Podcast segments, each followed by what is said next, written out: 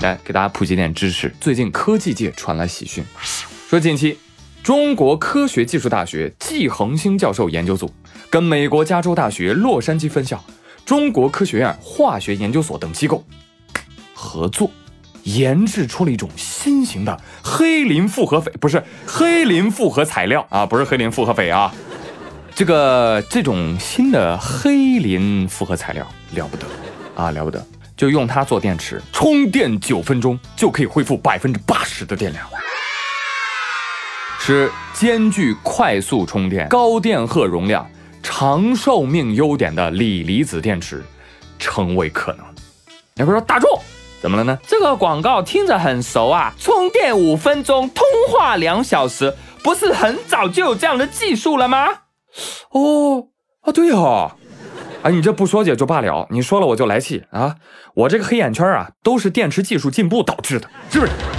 而且啊，类似这种技术的新闻，我怎么觉得我每年都能看到好几次呢？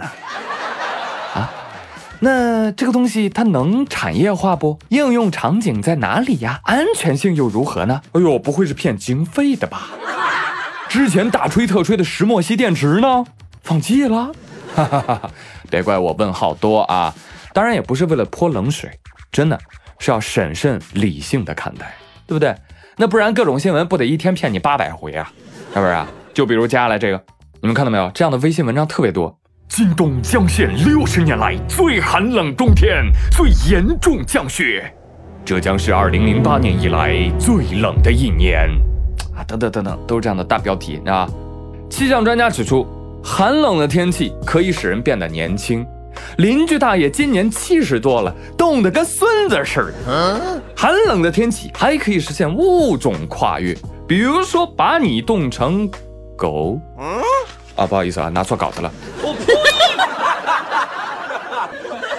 呃，气象专家指出啊，呃，在全球变暖的气候背景下呢，呃，影响我国冬季气候的因素呢，它更加的复杂。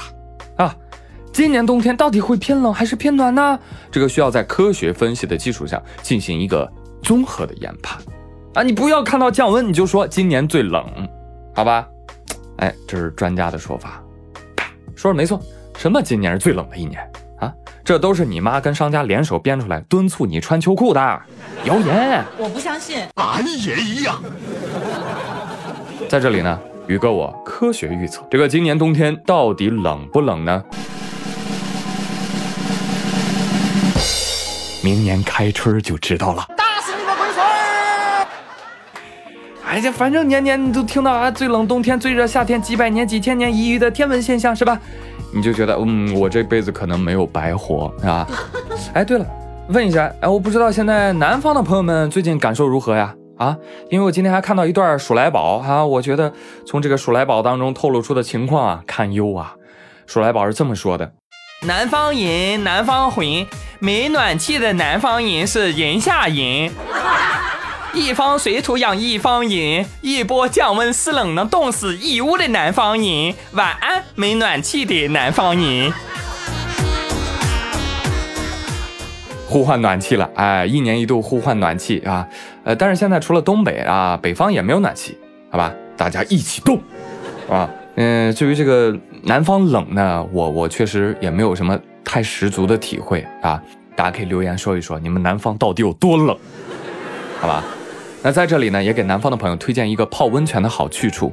那这个地方在哪里呢？在四川绵阳游仙区渭城镇啊，他们那儿有一口老水井，最近突然就发烧了，这个水温啊，最高的时候可以达到六七十度啊！啊，当地人就很惊慌啊，那水井变温泉，怎么了？这是，这是要地震了吗？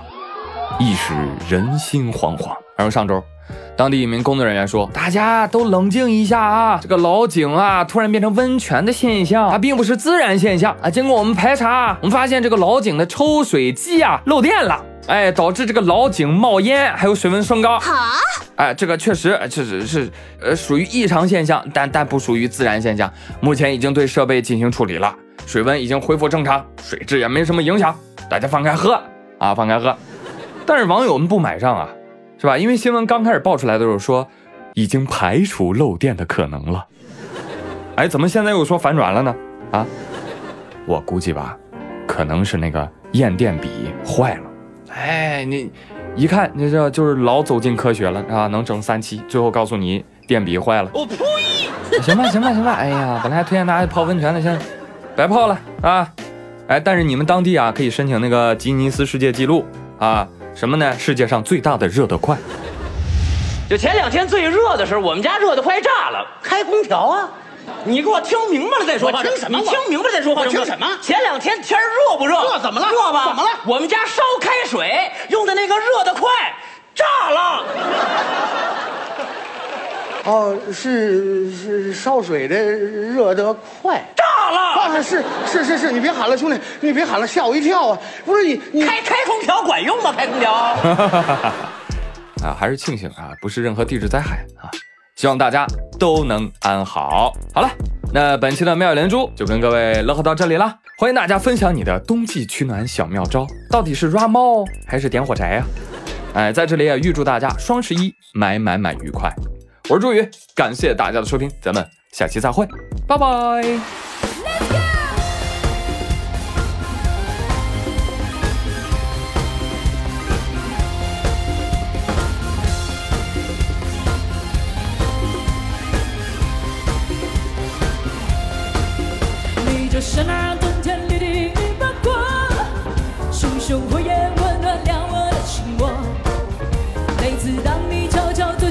进我